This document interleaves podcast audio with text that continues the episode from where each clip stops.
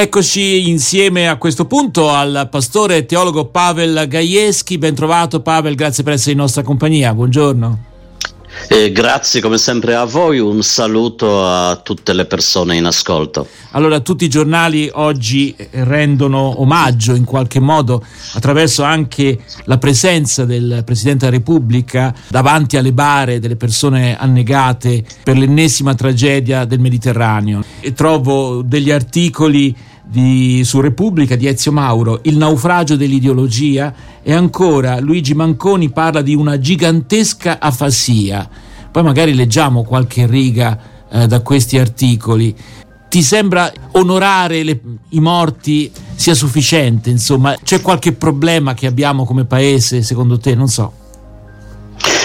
Onorare le persone defunte, onorare i morti è ovviamente un obbligo, però tutti sappiamo che sarebbe meglio non avere questi, questi morti, non avere questa tragedia. E purtroppo qui di nuovo, e non è la prima volta, vengono fuori tutti i limiti proprio anche dei nostri dispositivi di protezione, e delle nostre leggi, perché eh, la vita umana è un valore di questi, diciamo, assoluti che penso condividiamo credenti e non credenti, cioè salvare una vita è il gesto più nobile che si possa compiere, salvare più vite naturalmente amplifica questo gesto, invece permettere o in qualche modo non impedire la morte delle persone, la morte dei deboli, perché si tratta di persone comunque estremamente vulnerabili, esposte. Ecco, non essere in grado di impedire queste tragedie è un vulnus eh, veramente mm. gravissimo. Ecco, Luigi, Manconi, nuovo, Luigi sì. Manconi dice, io mi accorgo che non ci sono 100 docenti universitari, o più o meno, che la prossima settimana terranno una lezione su crisi umanitaria e responsabilità morale. Non ci sono mille insegnanti, più o meno, che daranno ai loro studenti un elaborato su movimenti umani e diritto d'asilo. E nemmeno leggo della decisione dei sindacati confederali di invitare a destinare un'ora di salari e stipendi per l'accoglienza dei sopravvissuti e per inviare le bare dei morti nei paesi di provenienza. Non c'è stata d'altra parte alcuna compagnia teatrale che abbia dedicato i primi tre minuti dello spettacolo al naufragio di Cutro, nessuna orchestra che lo abbia fatto, nessun giornale, nessun ordine religioso o squadra di calcio che abbia adottato un distintivo, un logo, un segno di lutto. Certo, qualcuno potrebbe dire, vabbè, poi questi sono sempre gesti tutto sommato come dire, simbolici, no? Però ecco, eh, Manconi parla di un'afasia di un'afasia gigantesca del nostro paese, quindi non solamente della classe politica. Tu condividi questo giudizio così duro? Eh, lo condivido, ma non proprio così totalmente. Cioè, vorrei chiarire una cosa: che ci sia l'afasia, sono pienamente d'accordo perché ormai andiamo tutti o quasi tutti a rimorchio del mi piace o non mi piace sui social. E ci sono ormai prove evidenti anche dei personaggi un, che hanno una certa visibilità che in base de, dei pollici alzati ai like sono capaci di cambiare eh, i, le proprie parole sui social nell'arco di una giornata. Certo, magari uno dice se uno ha delle idee è anche libero di cambiarle, però a me preoccupa molto questa ricerca del consenso a tutti i costi. Invece eh, qualche volta bisogna andare controcorrente, bisogna applicare veramente alla lettera eh, le parole di Gesù. Il vostro parlare sia sì, sì, no, no e quel sì o quel no devono, secondo me, scaturire dalla nostra coscienza. Da evangelico aggiungo la nostra coscienza illuminata dalla parola di Dio per citare è vincolata alla parola di Dio per citare Martin Lutero, però deve essere sì, no, senza seguire, per così dire, mm. le pecore della passoliniana memoria all'inizio della sua geniale versione del Vangelo secondo Matteo. No, dobbiamo avere veramente e soprattutto come Chiese questa indipendenza totale dai consensi che sono spesso consensi artificiali, consensi che non si traducono poi nella vita reale. Eh, in un progetto però ecco perché ho detto che non condivido in tutto eh, questo articolo molto intelligente, molto provocatorio, perché noi dobbiamo parlare prima, Roberto, dobbiamo agire prima che accadano queste cose. Questo è il nostro dovere morale. Adesso l'onda di questa tragedia, l'onda di Cutro durerà sicuramente per qualche giorno, forse qualche settimana, ma se è già successa questa tragedia io io spero, io cercherò anche di fare il possibile affinché quel nome, tra l'altro di una bellissima località calabrese, diventi un simbolo di un risveglio, un risveglio veramente concreto, ma anche ai livelli altissimi del nostro Stato.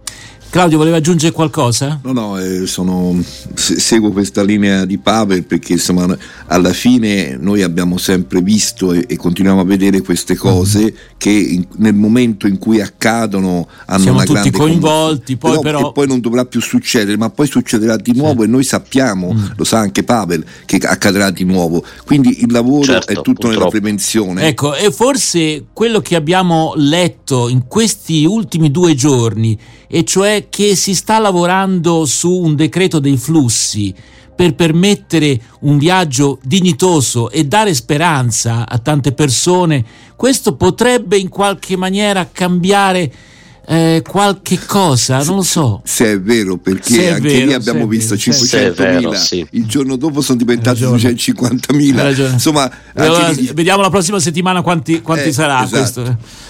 Eh, Pavel, mm, io spero vivamente però in, un, eh, in, una legge, in un dispositivo veramente legale che eh, prenda atto della realtà, perché diciamo la verità, l'Unione Europea tutta e l'Italia in particolare ha bisogno degli immigrati. Certo, poi succedono tragedie come questa, ma noi dobbiamo in qualche modo capire che stiamo invecchiando, che la nostra sì. natalità sta crollando, quindi eh, come anche a cercato la Federazione delle Chiese Evangeliche insieme alla comunità di Sant'Egidio con i corridoi umanitari, piccoli numeri, mille persone per volta, però un segnale che secondo me dovrebbe essere intercettato, amplificato e questa dovrebbe diventare ecco, la prassi nel nostro in paese. In uno degli ultimi eh, corridoi umanitari organizzati proprio dalla Federazione Chiese Evangeliche e da Sant'Egidio erano presenti anche altissimi esponenti del governo credo che fosse presente anche non so se il ministro dell'interno o il ministro degli esteri, non mi ricordo. Quindi, come dire, quasi a volerci mettere il cappello sopra. Ma, eh, ma ben venga il cappello del governo se vogliono fare qualche cosa in più. Eh? Anche l'ombrello. Un decreto tutto, legge tutto almeno, sì. Eh, però, eh, però, poi ci ritroviamo, ecco, il viziaccio della politica è quello di fare gli annunci, i proclami, le foto eh, come dire, che portano appunto consenso, no? Mannaggia. Esatto. Dirò di più, a volte e... anche le leggi, che poi però se, si dimenticano, non vengono applicate. Eh, certo, poi... certo. Poi... Allora, Pavel, prima di una, una, canzone, un ultimo tuo commento su questo argomento, se vuoi. Eh, sì, lo dico volentieri, cioè agire, agire veramente affinché ci siano leggi e che queste leggi naturalmente vengono applicate mm. e osservate da entrambe le parti, perché questa è la società certo. civile, dove le leggi si vengono applicate, dove tutti in qualche modo siamo disponibili, anzi proprio aperti, disposti a rispettare queste mm. leggi. Speriamo nelle leggi veramente aperte che possano far crescere e arricchire eh, la nostra società italiana.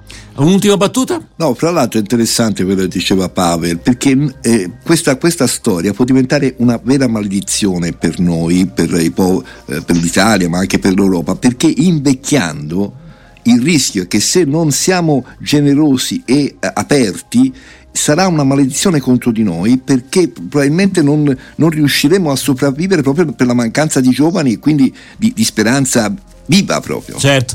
Uh, Infatti, Claudio, sì. E così va detto anche che comunque queste persone che sono morte eh, davanti alle coste calabresi erano tutte persone che avevano il diritto di entrare nel nostro paese perché venivano da stati in cui c'era la guerra. Quindi, come dire, non è neanche più questione eh, di dare il permesso, no, perché avrebbero avuto la possibilità di stare nel nostro paese, molto probabilmente. Vabbè, eh, Francesco Gabbani dice viceversa, perché noi siamo il paese del viceversa e quindi ascoltiamo cosa dice Francesco. Tu non lo dici ed io non lo vedo. L'amore cieco siamo noi di sbieco. Un battibecco nato su un letto. Un diluvio universale, un giudizio sotto il tetto. Up con un po' di down. Silenzio rotto per un grande sound.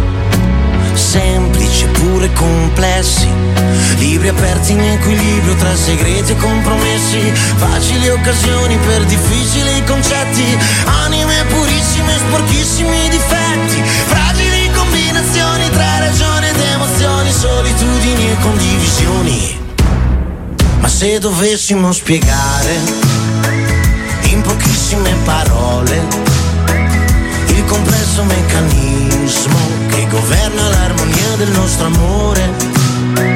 Basterebbe solamente dire, senza starci troppo a ragionare, che sei tu che mi fai stare bene quando io sto male e viceversa. Che sei tu che mi fai stare bene quando io sto male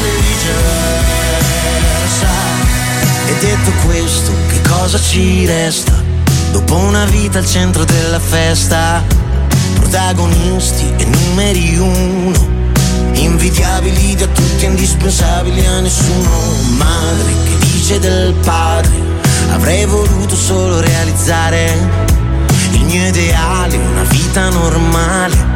Ma l'amore di normale non ha neanche le parole, parlano di pace, fanno la rivoluzione, dittatori in testa e partigiani dentro al cuore non c'è soluzione che non sia l'accettazione di lasciarsi abbandonati all'emozione.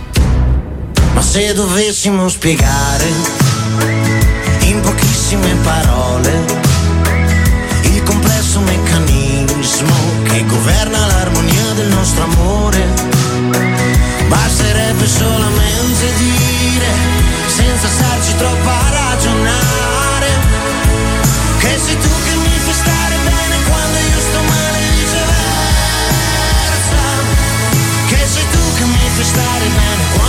quando io sto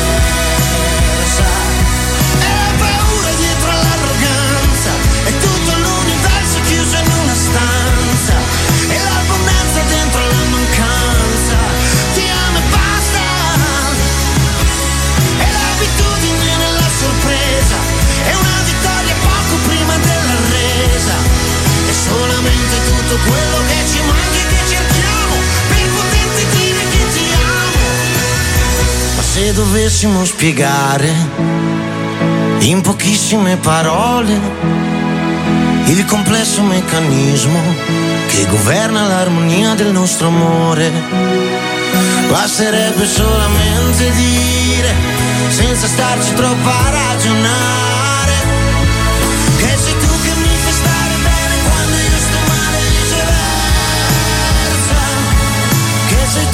fai stare bene quando io sto male viceversa.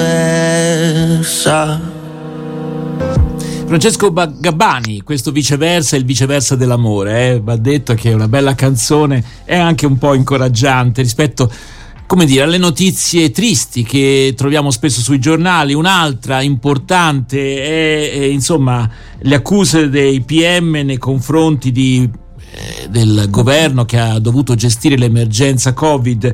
Si legge su tutti i giornali, ma io ho qua davanti a me a questo punto la stampa di Torino, 4.000 morti evitabili. Virgolette, eh? Eh, le carte dell'inchiesta di Bergamo, zona rossa necessaria. Conte e Fontana conoscevano la gravità della situazione. Eh, poi naturalmente ci sono anche i commenti dei protagonisti. Eh. Io leggo qui, vabbè ce ne sono tanti insomma, ma giusto per darne conto, l'amarezza di speranza, le accuse fanno male, da ministro ho dato tutto. Il Jacques di Fontana, ecco questo è lo scaricabarile, non è colpa mia, è colpa di Conte e dello Stato. Eh, d'altra parte Crisanti ribatte, la Lombardia poteva decidere da sola, la mia perizia non fa sconti a nessuno. I parenti delle vittime della prima ondata, i PM, hanno ridato un pezzo di dignità. Però ecco, siamo di nuovo alla situazione in cui eh, è sempre quello il momento del giorno dopo, ecco, eh, in cui si prende consapevolezza che qualcosa di meglio poteva essere fatto, anche se in questo caso mi sembra che Conte dice eh, eravamo in, lo- in lotta a mani nude, ecco. Eh, Claudio e poi sentiamo Pavel diciamo Gaieschi. Chiaramente quando si parla di una pandemia, cose che arrivano ogni cento anni in sì. maniera misteriosa, spesso eh, chiaramente non è semplice. Eh, non è semplice, ma non è, ma non però, è chiaro, eh, perché i però, pie- ecco. però questa mm. storia dei camion, che i camion erano lì sull'autostrada per chiudere e sono rimasti 3-4 giorni, queste sono testimonianze, questa è, una, è sicuramente eh, una ricerca, un'indagine molto capillare in cui è stato utilizzato anche delle tecnologie, quindi è una cosa molto seria. Ecco, questi camion, specialmente nella Valseriana, che continuava a lavorare, a far entrare e uscire rispetto ad altre realtà che avevano chiuso. Sì, si poteva fare di più e meglio per contenere e limitare i danni quando è esplosa l'epidemia di Covid. Gli indagati Fontana, Conte, Speranza, Gallera, i membri del CTS si difendono. Per i PM invece ci sono responsabilità non furono segnalate, ad esempio, le criticità in Val Seriana e non fu immediatamente istituita la zona rossa. Questo è il riassunto che fa il Corriere della Sera. Pavel Gaieschi, un'altra picconata nei confronti eh, della fiducia che il, il popolo italiano deve avere verso i suoi amministratori. Sì, infatti, però anche una manifestazione di fiducia, di potenziale fiducia anche nella magistratura, perché comunque gli stati democratici si reggono sulla magistratura veramente indipendente, se i politici sbagliano è il compito della magistratura di chiarire la situazione e scagionarli da eventuali colpe o confermare le accuse, poi deciderà il tribunale. Ma credo che qui il problema, oltre alla fiducia, è ancora, ancora più grave e naturalmente la fiducia viene meno quando le stesse cose dette, diciamo così, un anno fa o poco più di un anno fa venivano bollate anche dai mezzi di informazione eh, come negazionismo, come eh, fake news, come accuse assolutamente infondate. Io credo che anche chi si occupa eh, in modo professionale dell'informazione, i vari show televisivi, senza menzionare nessuno in particolare. Sappiamo che Anthony Fauci negli Stati Uniti è anche sotto l'inchiesta, lo abbiamo visto senza esagerare almeno decine di volte durante la pandemia sugli schermi eh, del, dei, dei, nostri televisori. Ecco, queste sono, ripeto, da un lato notizie un po' sconcertanti, però se veramente la magistratura fa il suo dovere, è uno dei modi migliori di impedire che si ripeta, esattamente come la prima notizia della giornata che abbiamo commentato. Io certo. penso che anche i politici devono avere la consapevolezza che sono controllati, è giusto che sia così, sono controllati dal popolo attraverso la magistratura e quindi non sono onnipotenti. Mm. Eh, io personalmente anche in altre sedi ho espresso le mie perplessità anche nei confronti eh, del governo Conte che era evidente che alcune situazioni sono state gestite malissimo, milioni di euro sprecati nelle mascherine distribuite nelle scuole che ancora per così dire giacciono spesso nelle nostre case e ci inventiamo i modi per riciclarle perché erano assolutamente inutilizzabili. E di purtroppo io ripeto non nego la gravità della pandemia. Come diceva Claudio giustamente sono eventi che succedono raramente. Epocali, e io certo. spero che epocali. Però c'è un dato di fatto che il piano pandemico italiano era rimasto al 2006 e nemmeno eh, quello è stato certo, applicato certo. e questo è un dato di fatto che confermano tutti, quindi questa è negligenza molto molto grave e questa negligenza dovrà essere sanzionata sicuramente. Quindi questo prende trasversalmente tutti i governi che c'erano passati perché non nessuno... In effetti sì eh, Claudio, sì. Allora io però voglio dire anche una cosa, voglio tornare all'attualità, oggi è il... 3 di marzo è il compleanno di Pavel Gajewski. No, ah, davvero? Wow. Eh, e ringrazio, eh, sì, sì, e ringrazio sì. un'ascoltatrice, grazie, grazie. Una, sua, una, tua fan che ce l'ha, me l'ha comunicato adesso perché Ma mi era sfuggito. Quindi vedi che hai un, uh, persone che con la radio ti ascoltano con molto e piacere. ti pensano. Senti, ma il, il, regalo, grazie, grazie. il regalo di compleanno per Pavel Gajewski, la Polonia ha l'esercito più forte d'Europa. Sei contento come regalino? No, assolutamente no. Io sono per il disarmo, mm. mi piacerebbe molto sentire la notizia che la Polonia manda in giro, è il primo paese a mandare nel mondo missioni umanitarie di soccorso, questa è una notizia che mi piacerebbe. Carri armati eh, fucili e queste cose qui non, non mi piacciono assolutamente, bene, non è un buon regalo. Lavoreremo per l'anno prossimo magari. Okay, prossimo compleanno. Eh, visto fra l'altro che è stata una donna che ci ha ricordato del tuo compleanno, che ne pensi che negli ultimi quattro mesi in Italia tre donne hanno rotto il soffitto di cristallo, addirittura l'ultima è Margherita Cassano, presidente della Corte di Cassazione, penso che sia mm. allo stesso livello di una Presidente del Consiglio perché la Corte di Cassazione era proprio molto maschile. Quasi quasi come se diventasse Presidente della Chiesa Valdese, una cosa del genere. Ma questo è già successo, noi eh, siamo so. ben abituati alle donne che mm. guidano le nostre chiese a livello locale, a livello eh, anche nazionale. Eh, beh sì, io spero che questo adesso accada sempre, sempre più spesso perché ci avviciniamo anche all'8 marzo, che non è molto lontano, ma in una società veramente giusta, in una società proprio anche giusta nel senso biblico, dove la giustizia scorre veramente come l'acqua che purifica tutto ciò che non è puro.